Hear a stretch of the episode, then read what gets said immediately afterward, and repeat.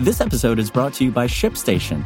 You know, some things take a lot of work, like sending little robots to far off distant planets. And just as that's challenging, so too is running a successful e commerce business, especially when there's so much to do.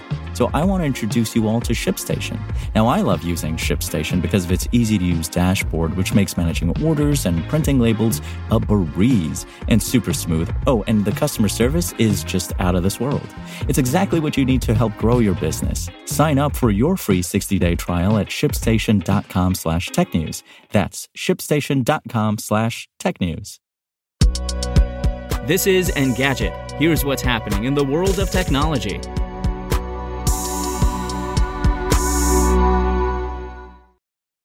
Today is August 22nd. Apple could integrate ads into Maps as early as next year, according to Bloomberg's Mark Gurman. Writing in his latest Power On newsletter, Gurman says the company's engineering team has already begun preparing the software to support search ads. Consumers will reportedly see Apple begin integrating that work starting sometime in 2023. Gurman previously reported that the company had recently tested an internal version of Maps that included search ads. Apple already serves such advertisements through the App Store. Developers can pay the company to prioritize their software in search results, ensuring it shows up at the top of the page when users input specific terms. Gurman said search ads within Maps would work in much the same way. For example, a Mexican restaurant could pay Apple for their business to show up higher in local listings when people search for terms like tacos and ceviche. At the time, Gurman suggested the test was part of a plan by Apple to significantly expand its advertising revenue.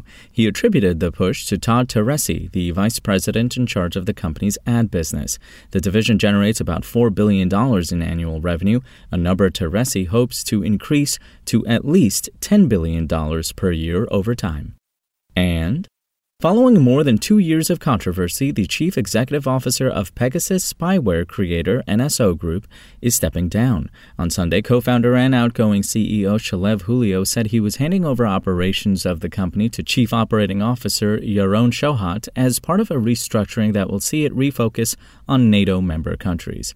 According to Bloomberg, NSO Group is also cutting its headcount. The firm reportedly plans to lay off about 100 employees before it appoints a permanent replacement for Hulio. The restructuring comes as NSO Group continues to face scrutiny from both governments and other tech companies. In November 2021, the U.S. Commerce Department added NSO Group to its entity list, effectively banning American companies from doing business with the firm unless they obtain explicit permission to do so. That same month, Apple sued NSO Group to hold it accountable for enabling governments to spy on activists and journalists. The company's products remain in high demand with governments and law enforcement agencies because of its cutting edge technology and proven ability to assist these customers in fighting crime and terror, Shohat said. NSO will ensure that the company's groundbreaking technologies are used for rightful and worthy purposes. If you want to catch the latest tech news as it's happening, check out Engadget.com or tune in again every weekday.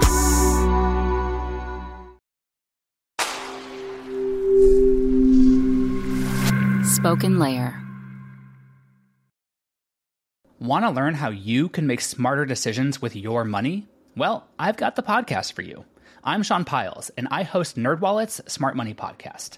Our show features our team of nerds, personal finance experts in credit cards, banking, investing, and more. And they'll help you make the most of your money while cutting through the clutter and misinformation in today's world of personal finance.